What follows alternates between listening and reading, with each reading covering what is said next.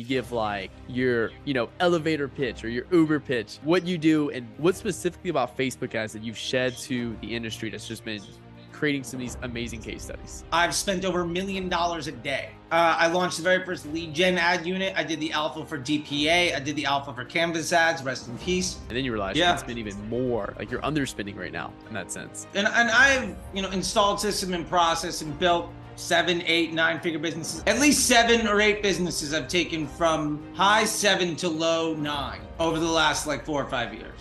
One of the biggest things that those brands all have in common my number one piece of advice would be to figure out. Yeah, so we, we had one account, and in fact, I'm actually building a case study around this one particular account right now.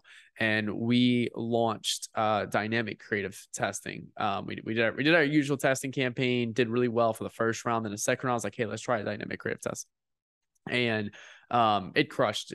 I mean, just did amazing. Um, and then I was like, okay, cool. Let's try this on another account. And it did not spin at all on that particular ad set. It spent like, you know, was spending $14,000 a day on this one campaign, CBO, and the ad set was getting like 50 bucks, 100 bucks a day on it. So I'm like, sure, the ads okay. weren't good enough. Got it. Exactly. Exactly. And I was like, okay, cool. I was like, my heart's telling me, hey, let's set a minimum budget on this and force spin to it. But then I'm I'm sitting back in my crate. Let me look at it from you know the disruptor's perspective. What yeah, have a little say... Charlie in the back of your head. It's gonna work out all right for you. I promise. What What would he say in terms of why it's not working? Well, a that's not good enough. That sucks. Um, and we've seen that from time to time in our account. Um, where you drop a really hot ad in there, that's amazing. It'll immediately get all the spin and crush for the account. That's so, what you want. That sounds. That's a great problem to have. Exactly. And so I was like, okay, cool. I was like, let's just validate this. Let's throw this in a testing campaign to force spin to it. If we force spin to it and it gets no results, then Facebook was telling us the correct truth at the beginning, but we're just too stubborn to admit it. Um, so through a test campaign, through, ran it for three days, 100 bucks a day, and guess what? Nothing. Like literally blew 300 bucks. So I'm like, okay, that just completely validated in that aspect right yeah. there. yeah. So it's, it's funny how like it's it knows what it's doing when you let it actually do its job. And you when you get out of the way of micromanaging employees, sometimes they're going to do all right. That is true. That is true. So, uh, so yeah, so we're definitely exploring it a lot more right now in the agency. I think the uh, um, the one thing we're looking at right now in terms of a problem is when you throw in a dynamic creative and you know whole new ad set in a campaign with a high budget, and then that ad set sucks up a bunch of spin. Really good if it's getting positive results, but then when it's not getting positive results, that's the next thing we're looking at. So we're just looking at like tossing like a rule for something like that. Hey, sure. you know, here's just like a a rule that's very very very loose. You know, if it spends 10x our target CPA with nothing, then just cut it. So that way sure. it doesn't blow too much. Yeah, you might because Facebook is ultimately optimizing towards the end user experience and it's optimizing towards delivery on estimated action rate. Given the fact that it gets all of the spend, because spend is a meritocracy, you mm-hmm. might have created something that creates a great user experience, but doesn't ultimately align your objectives with Facebook. So you're not algorithmically aligned, where you produce something that demands all the spend, but doesn't produce any business. And those are great lessons to learn from, and definitely not things you should abandon, but figure out why it got spent and also focus on what about it didn't drive the action. And ultimately, sometimes you also have to say, is that a bad thing? Mm-hmm. Because if it's getting you a ton of spend and you're reaching three, four, five times as many people, and you have an account with a lot of those, the incremental lift on every channel might also spike. So you have to be measuring, you know, I use ecosystem ROAS so I can measure all of it on a Google sheet. I don't use any fancy tech. Uh, I learned how to do attribution. Fun story. Oh, my old boss was this woman, Marina Randolph, and she was basically the woman that invented the "But wait, there's more" on the infomercial. She was the vice awesome. president of Guthy-Renker. That that may or may not be true, but that was like her job, right? And uh, she used to tell me, I used to come in here with all the reports and everything I hear everybody talking about these days about attribution and ads and ABO and interest and all of this stuff. And be like, no, no, no, this is doing great. Look at these numbers. She'd be like, I, I don't give a damn. And, and it took me forever. And she sat me down once and like, this is how I know you're wasting my time. I can't see the results of your work. And I was like, well, here's all the attribution. She said, when I was spending $100 million a year on television, my attribution model was 15 minutes after the infomercial aired. Wow. Get me something that rock solid, or you can't come back into my office and talk numbers. It took me three months to figure out how to get 15 minutes of her time. And within 18 months, we took 310 Nutrition to nearly $100 million. Um, once you figure that out. The point is, like, you have to understand the omni channel impact of the work that you're doing. Mm-hmm. And I see so many folks saying this ad isn't working or interest groups just look better or lookalikes just look better. I'm like, I get it. Your Facebook report looks better. The ego of the marketer is improved, mm-hmm. but your finance department doesn't know you exist other than as a liability on the bottom line as a cost. There's no debit coming in because of your work. And that is extraordinarily humbling uh, to basically get laughed out of an office from somebody that's managing, you know, nine, 10 figure business that has no interest in your time. And you think that everything you're doing is good. And that's the hard part is to realize that what you've been taught to value, not only as a business, but also like how many media buyers have been taught to say that they're good because of the X result? And then to know that that metric that you've based your ego, I'm not saying that as a negative thing, like your ego, super ego, and it, like your self valuation is built on this bedrock of something that you falsely attributed value to. That is extremely difficult to wrap your head around. And I love more and more I hear about people learning the bigger numbers that matter and really embracing that stuff. yeah, I think it's like a biggest thing. It's just a paradigm shift from going like, hey, I want to make six figures a year to like, hey, I want to build a business of seven figures a year. You know, yeah, you know, do you want an interest group that does fifty dollars a day, makes you one hundred fifty dollars a day, or do you want a broad campaign that does you know five hundred dollars a day and makes you back thousand dollars a day? Yes, you're a lower ROAS, but you can scale way more.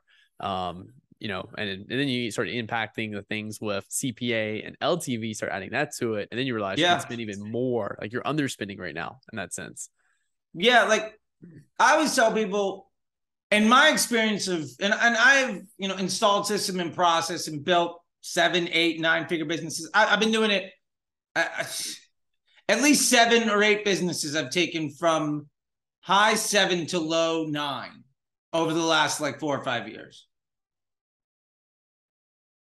at some one point you're lucky, then it's coincidence.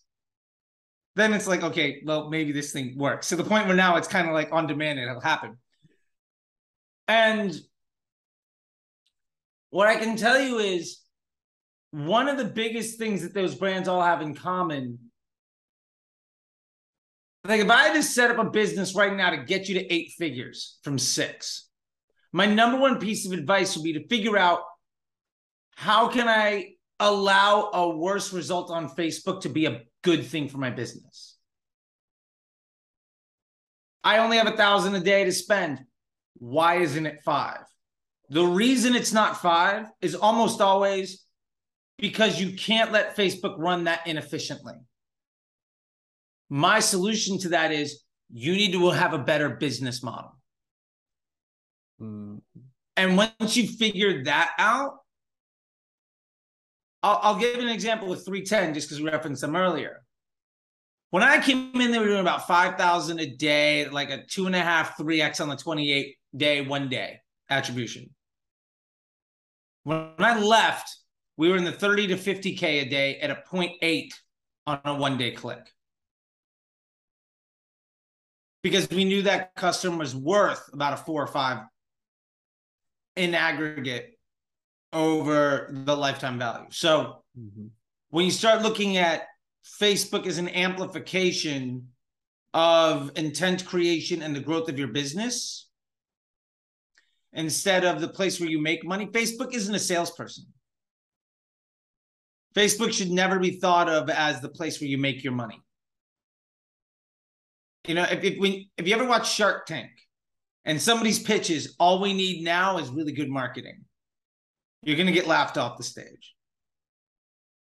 Actually, and my, my reason to bring that up is if you say all I need to do to scale my business is has Facebook be profitable so I can continue to scale it, you've already lost.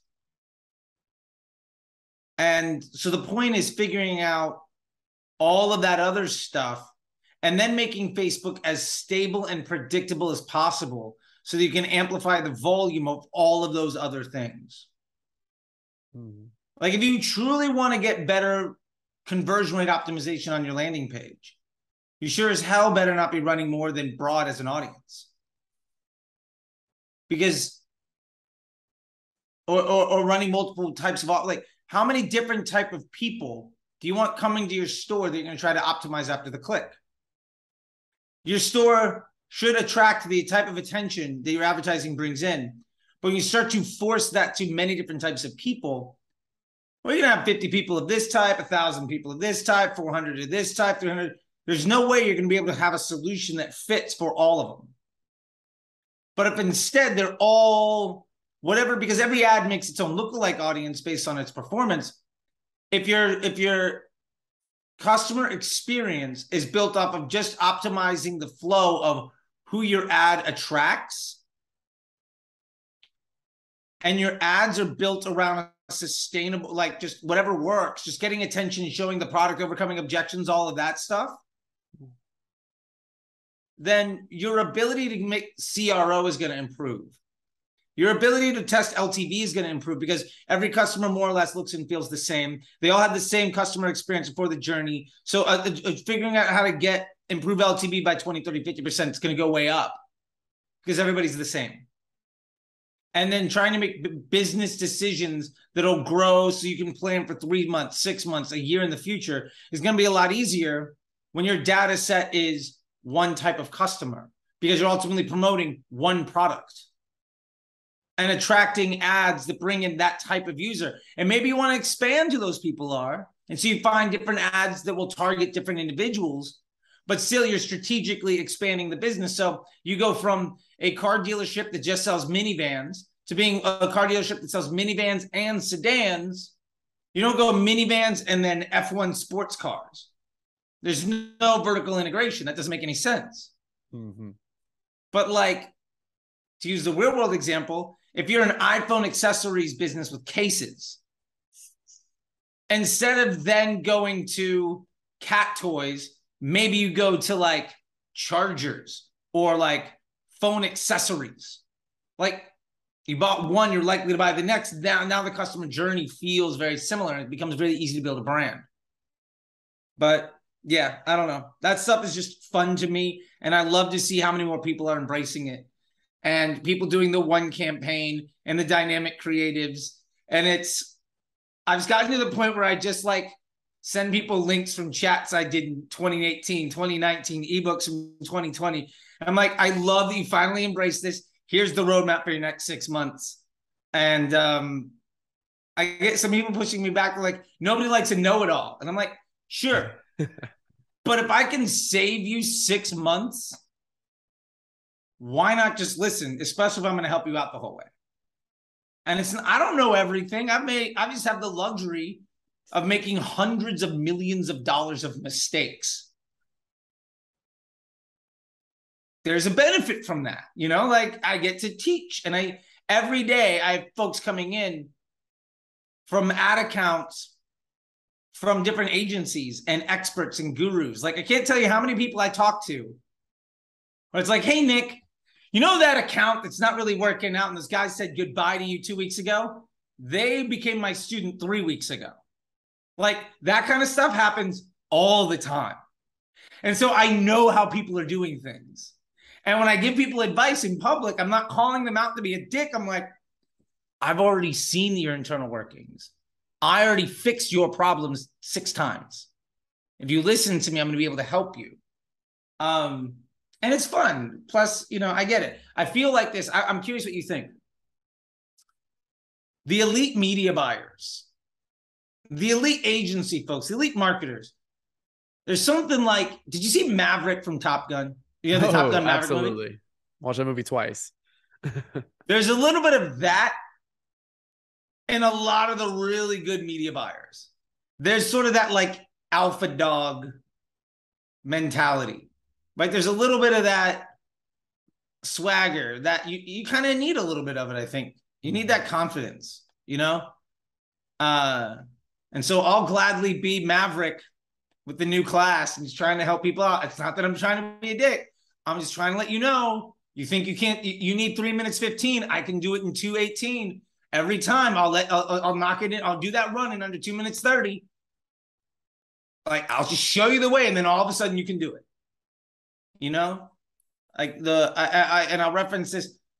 Um, for 2,500 years, nobody could run a mile, or 2,200 years since it was defined from like the uh the I think the the Greek uh warrior running to the city of Marathon. And that time that distance being calculated. For 2100 2200 years nobody could do it under 4 minutes. In the 30s a science guy, a scientist slash like part-time athlete in the rain on a windy day did it in 3 minutes and 59 seconds. It took 48 days for somebody else to do it. You just need somebody to show you that it exists and it can work, and then all the floodgates open. And I just, I don't know. I, I enjoy talking about this stuff. I don't even remember where we started. I feel like I completely derailed this. I apologize. well, it's in a good a good um, direction, and there's definitely some people right now that I know are watching this are like, Nick, who the hell did you bring on the channel? So, Charlie, I know there's a good 50% of our viewers that know you, watch your channel, consume some of your stuff some people have you know sent your way and um you know they're like dude nick thank you for sending me to charlie like i've i've, I've you know been seeing the stuff you talk about broad i went to charlie learned more about broad now it's like exponentially growing my results with facebook but you know for those who don't know you charlie can you give like your you know elevator pitch or your uber pitch of Sure. what you do and what like what specifically about facebook ads that you've shed to the industry that's just been creating some of these amazing case studies Yeah, I mean, I've been around the Facebook game since before there was a pixel. Uh, I remember when conversion campaigns were invented, which, by the way, was 10 times the tragedy that iOS 14 was supposed to be. Um, and I, my clients have been mom and pop shops spending 50, 100 bucks a month to CBS, Nissan, Apple, Progressive Insurance, MGM, New Balance. I brought brands to market. I've been around the game for a long, long time. Uh, I've developed six, seven, eight, nine figure brands. Uh, I've spent over a million dollars a day. Uh, I launched the very first lead gen ad unit. I did the alpha for DPA. I did the alpha for Canvas ads. Rest in peace. And I was there for the development of the Power Five, um, in the or in the original Facebook Disruptor group. Um, and so I kind of helped write the manual on how to do creative testing and use CBO with advanced matching to scale to $100 million for brands. And over the last several years, I went from training agencies and working in-house as an employee at businesses to training media buyers, brands, and agencies at a direct level to teach them the operations, standard operating procedures, and the and the architecture and this and the repeatable systems and process for projectable and scalable results that you can trust. Um, and you know, uh, I I just thoroughly enjoy this stuff. Uh, I know it intimately because I helped build a lot of it, and uh, I I like I think I said before, I've made a couple hundred million dollars in mistakes. Uh, and now every single day I get to talk to people from around the world where I'm in their ad account solving their problems. And my biggest focus is to, to help people be more successful, to be less stressed, and to ultimately create jobs and opportunity, confidence, and freedom for folks. And that is that is a blessing that I can have because I have been there. I'm a recovered junkie. I got about 10 years clean. I used to have to make the decision between heroin and food. And now I get to help people quit their jobs and achieve their dreams and create opportunities for others. And it is a beautiful place. And I think that is about 27 minutes shorter than any other description I could possibly give about how I got here. no, that was beautifully well said, man. And um, you know, I, I I first discovered your content somewhere around January when I got onto DTC Twitter, and I was aware of the broad targeting. I first discovered it from Chase Chappell, um, okay. Chappell Digital, um, sometime like mid 2021 and i started spending a little bit on broad not much never embraced it but i understood the power of it because my biggest case studies always had a broad audience in it so then i came across your stuff in january and i started really embracing it and since february of 2022 till now we haven't ran one interest one look like or one retargeting campaign and we managed around 750 to a million dollars a month in ad spend between 10 clients and last year, we never crossed two, 300K a month in ad spend. And we were running interest, lookalike, retargetings, and all this crazy stuff. And now we're spending more and making our clients the most money ever by just simplifying everything. so I definitely owe you, you know, huge thank you for that. Just to oh, really kind you. of hit some of those key points. Um, and at first I was very skeptical, which is a lot of other people that are watching this are like, Nick, I've tried broad targeting, it didn't work. And I'm curious, what is I know you get that a thousand times a day, but what's sure. like your short form answer? Hey, I tried broad targeting. You know, I had a look like that was running at 3x ROAS, interest group that was running at 5x ROAS, and then I threw in a, a broad targeting audience with some ads for those groups, and it didn't work. What's, Got your, what's your response for that? Yeah, well, it's three parts. Number one, ROAS is a nonsense number. Throw it out, never use it again. It doesn't mean anything. Uh, actually, the concept of attribution is saying that the last touch point gets credit for the entire sale.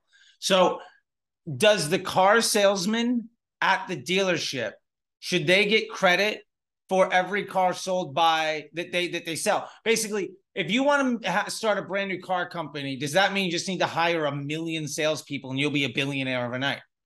No, that's ridiculous. So, first part is we have to get rid of that because ultimately your business doesn't grow because your Facebook ROAS is good. Your business grows because cash flow uh, and biz and and a customer acquisition is happening at scale that ultimately can overcome your burn rate, right? It's a finance problem, right? It's a math problem. So first off, the analysis of what's working, what's not working needs to be changed. Second, part of the reason when you're running lookalikes and interest targeting and broad, why it, lookalikes and the interest groups work better is because they're stealing what the broad could do. The broad doesn't have the opportunity of making those touch points. So if you've got a 200 million person audience, or maybe you're in like Italy and it's like 17 million or something like that. If you've got lookalikes that have been running, number one, there's a lot of data behind them, or interest groups or whatever that have been running and are much smaller. The opportunity for them to today outperform things is probably true, but that's penny pound. That's you know penny smart pound foolish. Mm-hmm. You're you're you're you're stepping over millions of dollars to go grab a ten dollar bill on the street. You're not thinking about what life is going to be like in three months. You're trying to stay in business today. And you've got to switch up that thinking. And then the last thing that I want to do is talk about what broad really is. And you have to understand that audiences don't do targeting. The concept that an audience targets individuals is a, is a fallacy. That's not how it works. An audience constrains the available inventory to just certain people. Now, an interest group, which by the way, Facebook hasn't done development on interest group in years. So you're using five, six year old technology that Facebook doesn't support and have been begging you to stop using for forever. An interest group, one third of the people in an interest group are there by accident, like the tech is just out of date. Half of the people that are there are there because they don't like you,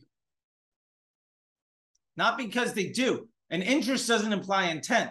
So that means up to two thirds of your available audience is bad. But hey, that other one third is great. And you're seeing wonderful results from them.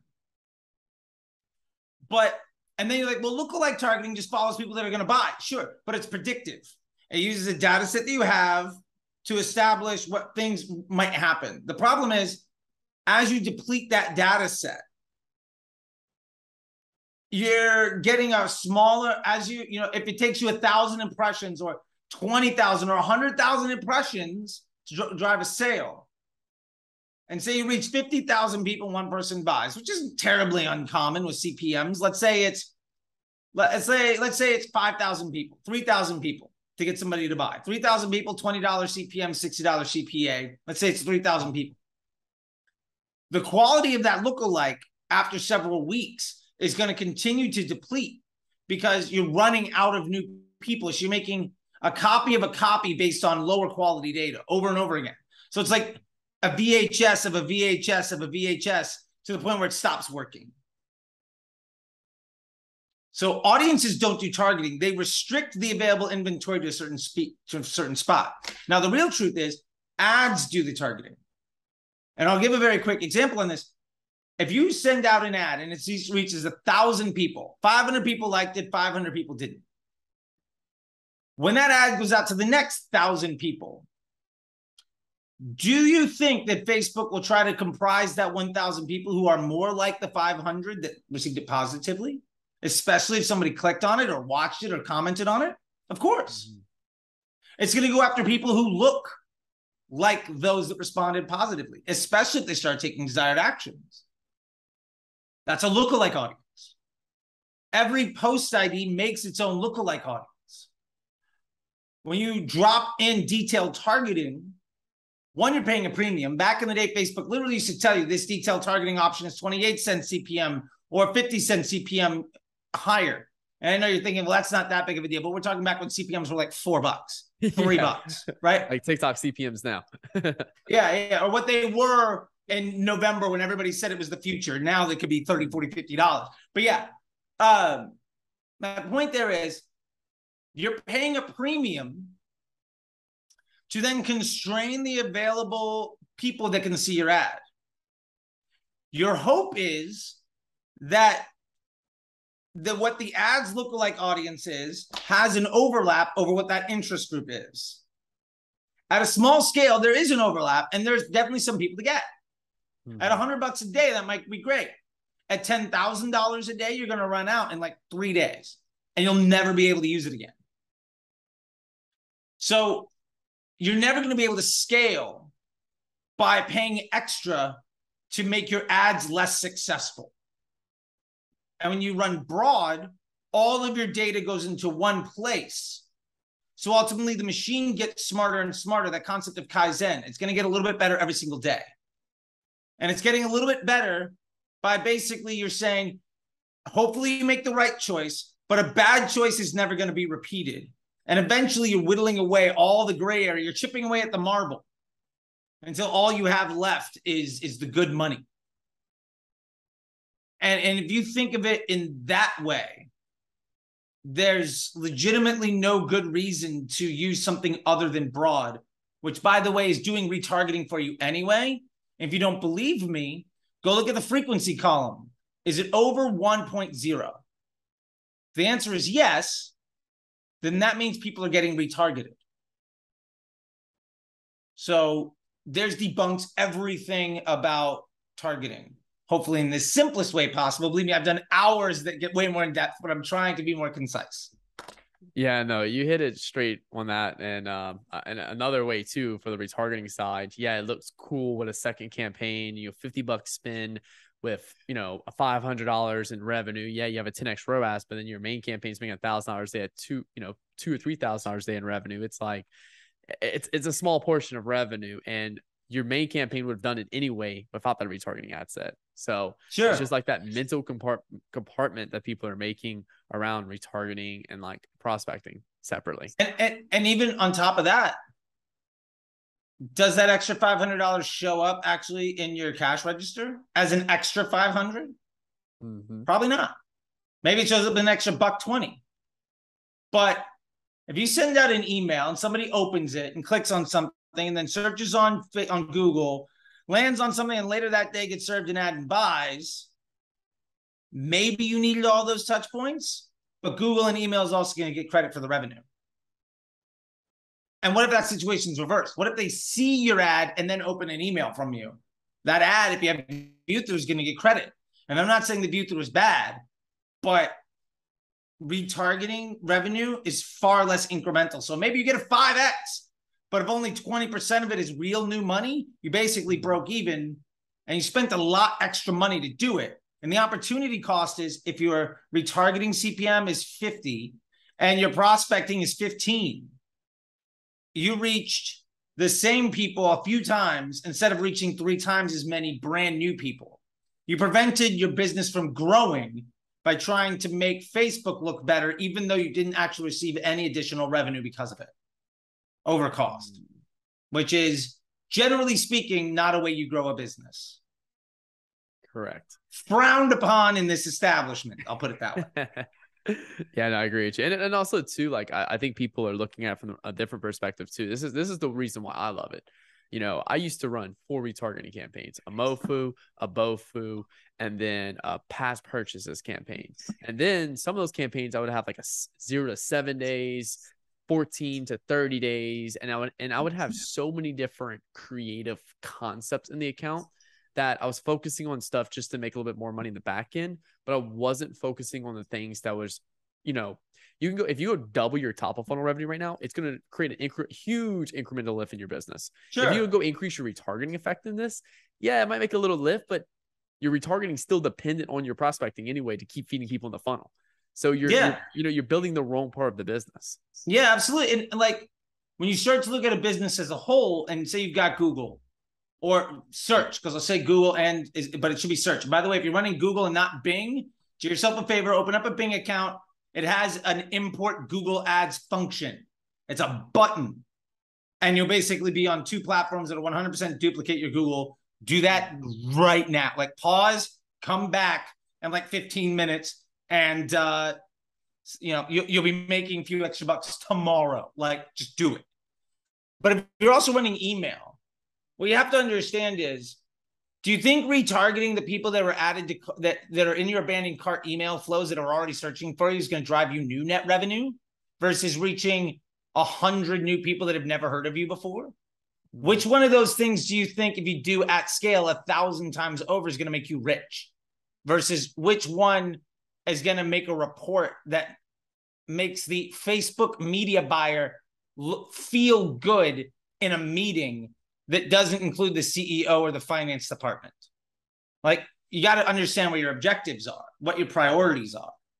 Uh, um, so yeah, running it broad on Facebook also improves your e- email open rate because people like your business are more likely to open the email. Improves your search volume, and if you're running Google Analytics to data traffic analysis in UTM's, which I have a whole other problem with UTM's. I, I don't use them, but that's just because I don't care about ego. Uh, you're going to see direct traffic spike when you run broad versus retargeting. Mm-hmm. That non the direct untracked traffic is going to go way up because how many of those people just hear about you and look go to your site, or how many of those people click but they got ad blockers on, or how many times is your UTM attached anyway but it gets stripped because they're inside the Facebook browser or on incognito window. Mm-hmm. That could be as small as 18% of your traffic and as big as 60 to 70%. So why not focus on bringing in new people? Plus, it's so much easier. Like, it, it could be, it, if you're managing Facebook and it's over three hours a week, I promise you, you're working too hard. Like, I'm personally, I, I'm an equity partner in a business, women's clothing business I got brought on in February. They spent 200,000 in Facebook ads. In July, we spent 1.2 million. That's amazing. I don't, yeah. I spend maybe three hours a week. I do all my all my reports on in-platform attribution on a Google sheet. I only do broad with dynamic creatives. I'm promoting one product. And we're crushing. When everybody else says Facebook's hard and you're coming in a recession, you're not. That's a lie.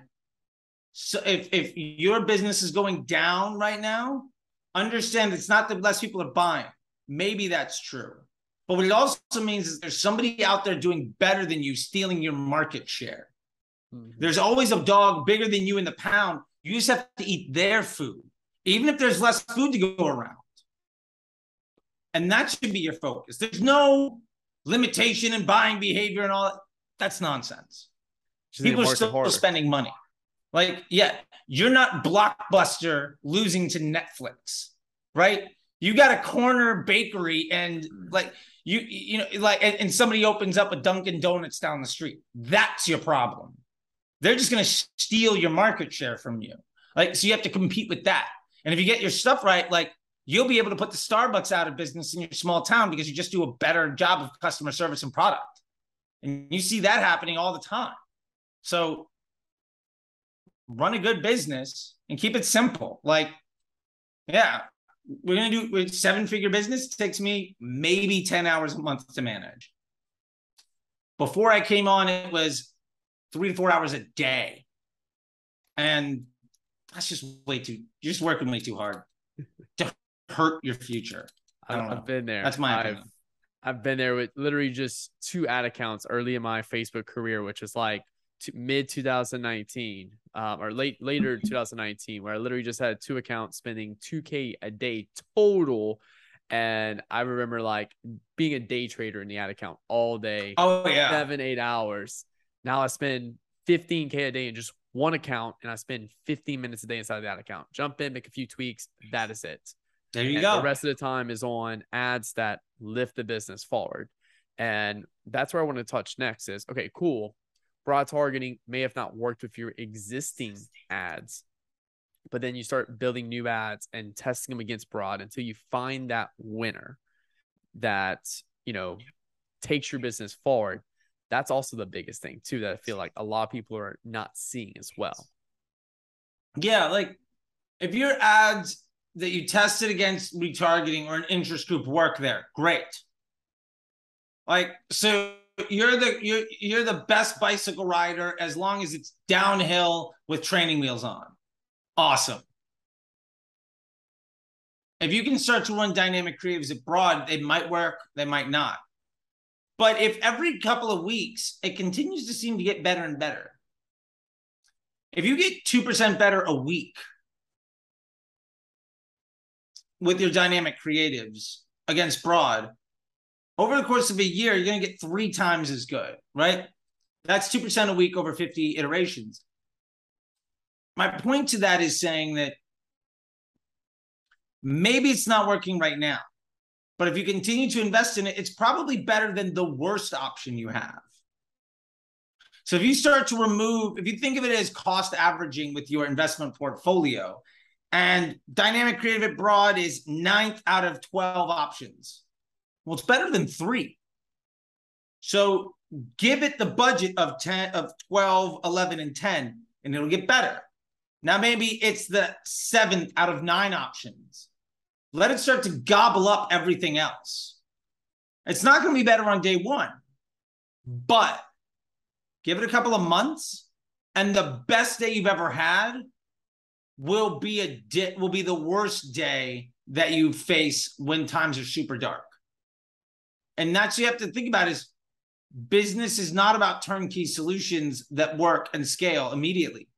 It's about investing in long-term relationships and scalable solutions. And none of that stuff is an overnight success.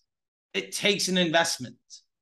And if you're not willing to make that investment, then understand that you are going down this flywheel that ultimately you're going to have to work a little bit harder to get better. You're going to have to do a little bit worse because your costs are going to continue to rise because you're disrespecting the algorithm. So you're going to continue raising your CPMs. By the way, for those of you that haven't seen your CPMs drop in the last two years, you're doing Facebook wrong. um, if your CPMs continue to rise, you continue to work a little bit harder, eventually you're gonna get priced out of the market, which is what Facebook is doing. Basically, they're saying you're disrespecting our customers and our business model, so we're gonna just tax you a little bit more, and a little bit more, and a little bit more, till eventually you can't play because we know somebody that's doing a better job will gladly come in and do it. So uh, that's the way that I think about it, at least. And I used to be the, you know, I would get a Trenta cold brew, no ice put on some headphones, and I can by force of will produce another 10 to 20,000 in revenue that day. But I had to do it every single day. And if I took a day off, the business felt a 30, 40K hit in revenue. Like you can't run a business like that. You can't scale a business like that. You can't achieve dreams where it means that your best employee has to give you A plus work every waking moment of every single day. It's just impossible. Plus, the machine's going to be better than you anyway. So you might as well just embrace making a fa- an automated factory. You know, uh, Henry Ford figured this out over a hundred years ago. Just do that. It's a lot easier, and you make more money. Yeah, you spend a lot less time in the ad account, and that's you know, a lot of people are like, well, I don't mind it for the money, but yeah, uh, you do that for a year and then your business barely moved forward and you realize you wasted a year when you could just jump in, embrace this now and, you know, tremendously change the trajectory of your business, which is huge. Um, and I'm, I'm curious too, cause I know we're going to get into the end of this, but just for the people that are kind of questioning, like, you know, your setup and you said you run one campaign. What is, what does that one campaign look like? It looks like this.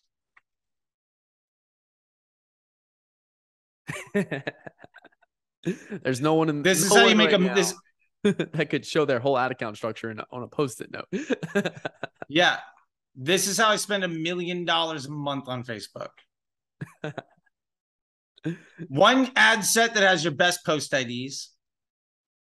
One to two dynamic creatives whose sole job is to produce ad sets that cost average to improve the efficiency of that winners.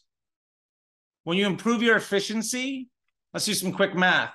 If your goal is to get to a $50 cost per, and you get it down to a $45 cost per, you could immediately invest 10% more at a complete loss with no additional revenue.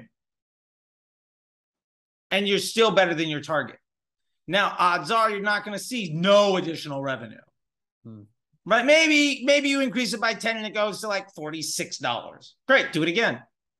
Maybe it goes to like 47. Great, do it again. Maybe it goes to like 48. Do let it sit. It gets a little bit smarter. It starts to work its way back down to 46, 47. It's about profitable scaling margin. Understand, beat your objective, and then invest into the margin and put some of that money in your back pocket so that ultimately I look at growing a business with what I call a total loss investment. How much money can I dump into this with zero earnings and I'm still okay? Because even if I get nothing attributed to a Facebook sale, my search volume is going to go up. I'm going to get more people signing up for an email list. And if you can't make money on the back of that, you probably shouldn't be in business anyway. And so, yeah, that's all you need. How long should you be running the test for? Until they're done. Do you think the Gregorian calendar has any impact on how mathematics work for the scientific method?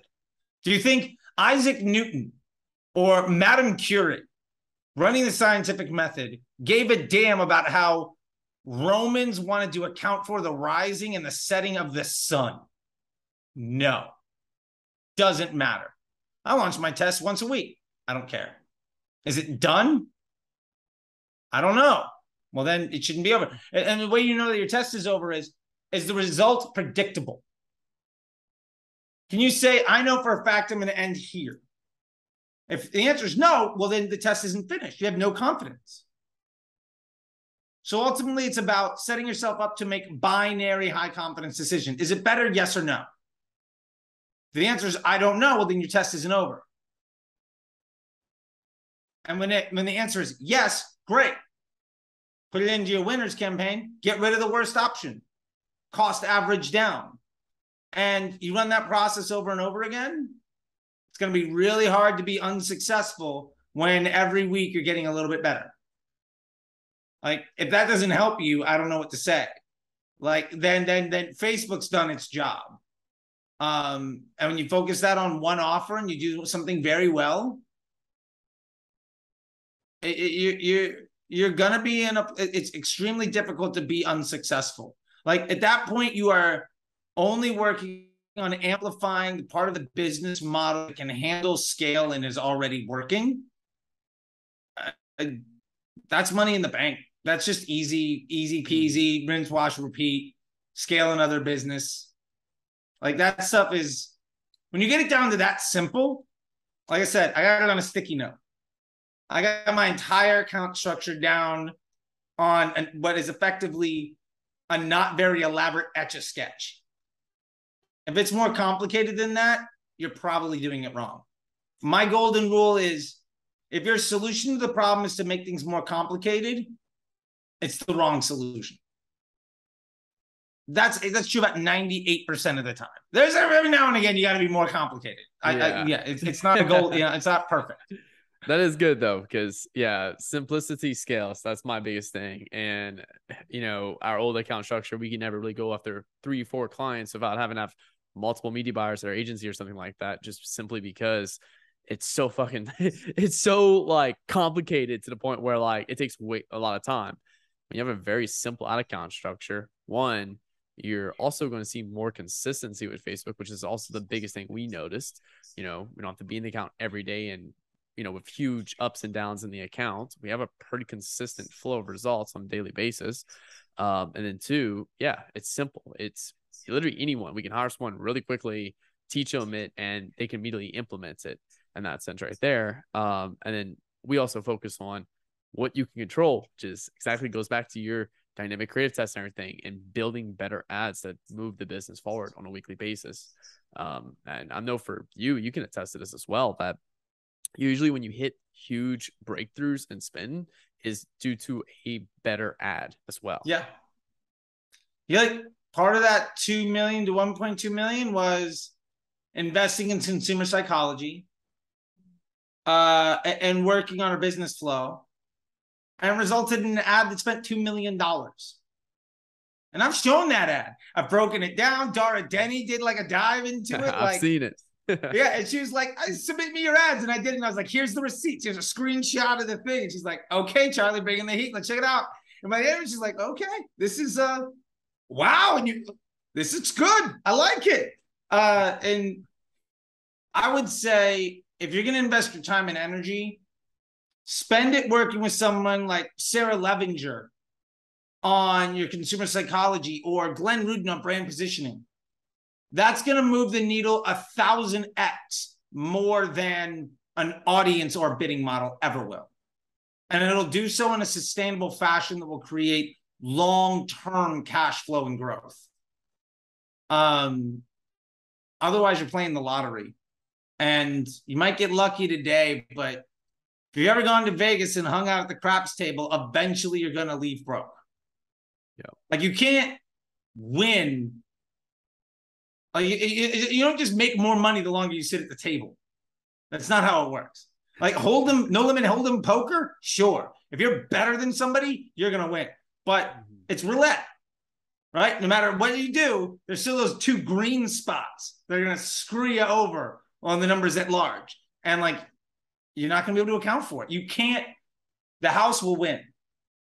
So you got to figure out how to be the casino and and that's that's my biggest effort is like i'd rather invest i'd rather own the tables mm. and just mm. take all of the money than uh, try to get rich one a couple days here a couple days there and eventually lose it all trying to get rich on the next day because you will lose yeah, no, I think that's the biggest takeaway from this is yeah, it's um I've talked to a lot of people that follow this channel come from drop shipping backgrounds and that's a whole nother video right there. Uh, sure, we can, go, we can go along alone and talk about that. But it's like, hey, well, Nick, what if I just find one product, one creative, and one interest group that works well? I could just scale it up over the next like three months. I'm like, cool, but that's a three month business. Do you want to build a three month business or a three to five year business or even 30 to 50 year business?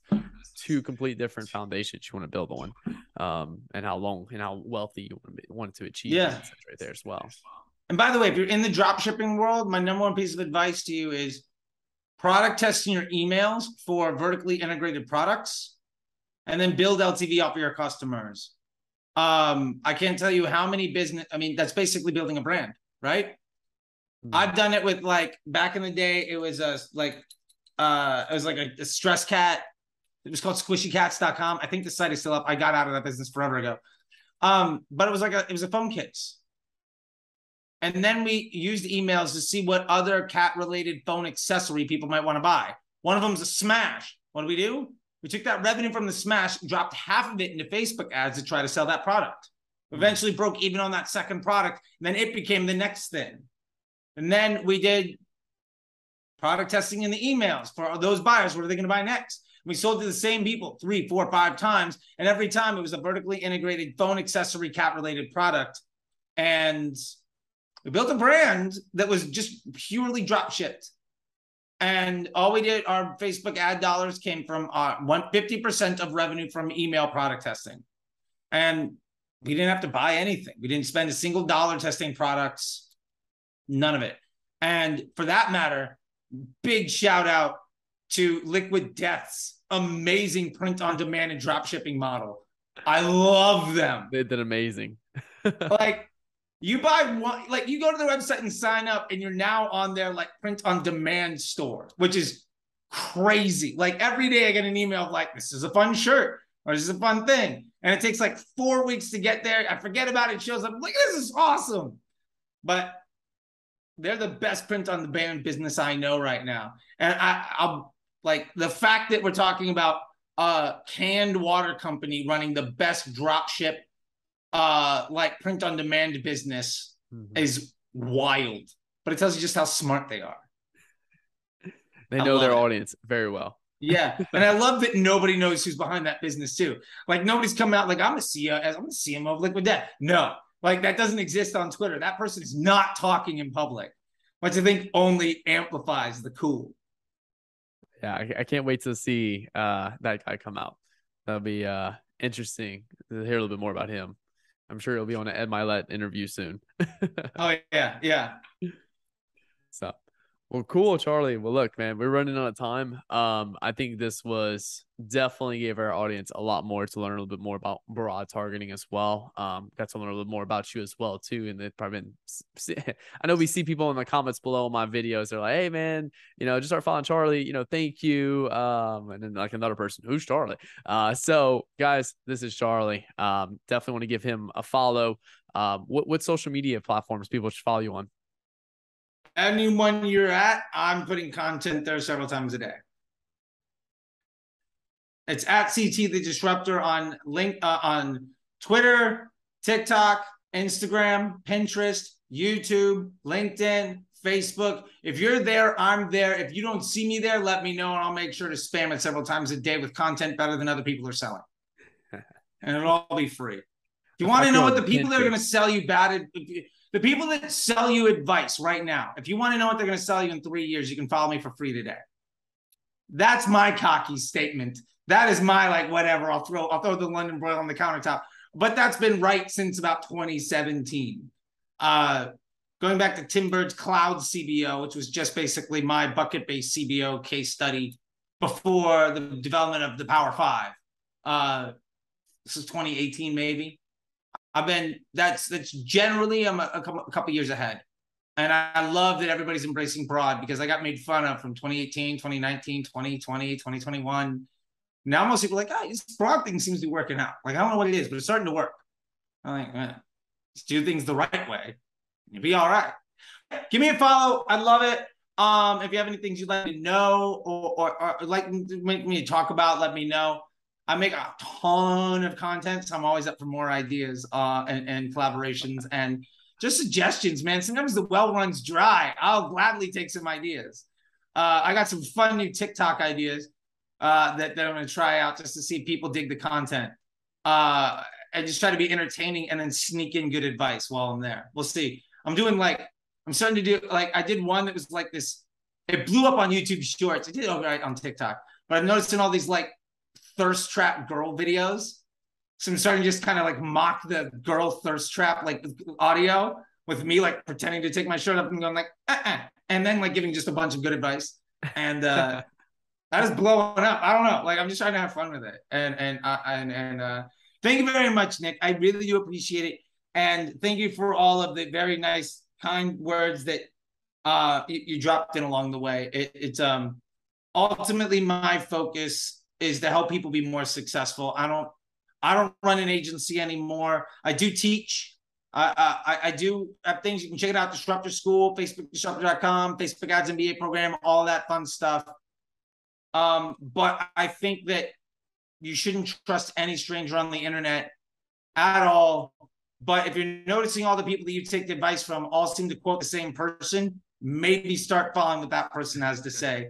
And you can skip the line a little bit um, and then hire these other, you'll know who to hire to help you because they know that you're there and you guys are aligned in how you feel. And hey, just more money in the pockets of folks, more confidence and freedom, more smiles on people's faces. That's a good day for me. Absolutely, man. Well, look, I appreciate you coming on board. Um, I know everyone took massive value from this video. Um, guys, if you have questions, drop them in the comments below. Um, also, to hit him up on Twitter as well too. I know he's pretty active as well um, on Twitter as well too. So uh, feel free to reach out to him on there as well. Um, but yeah, Charlie, thank you again for coming on board, and uh, really appreciate your time today, man. Thank you, man. I'm I'm I'm excited. This was great, and uh, yeah, this this will be until next time. And, and blow up the comments. Like I'd love to do a, a like a mailbag show of all your follow of all your followers, and just like Tim in Arkansas says this. Lisa in Pacoima needs an answer to this question. You know, Hammer Stacy in Albuquerque. And all I know about Albuquerque is that Bugs Bunny should have taken my left there. So, like, teach me something too. We'll have a good time. Hey guys, drop a bunch of comments below, and then yeah, maybe we can do a part well three part two for my uh part one for my channel, but we've already done a video together um, on Charlie's Twitter as well. Uh, but yeah, we can do kind of a part three to this with everyone's comments below. Y'all just hammer them below, and um, maybe we can do a part three on that side.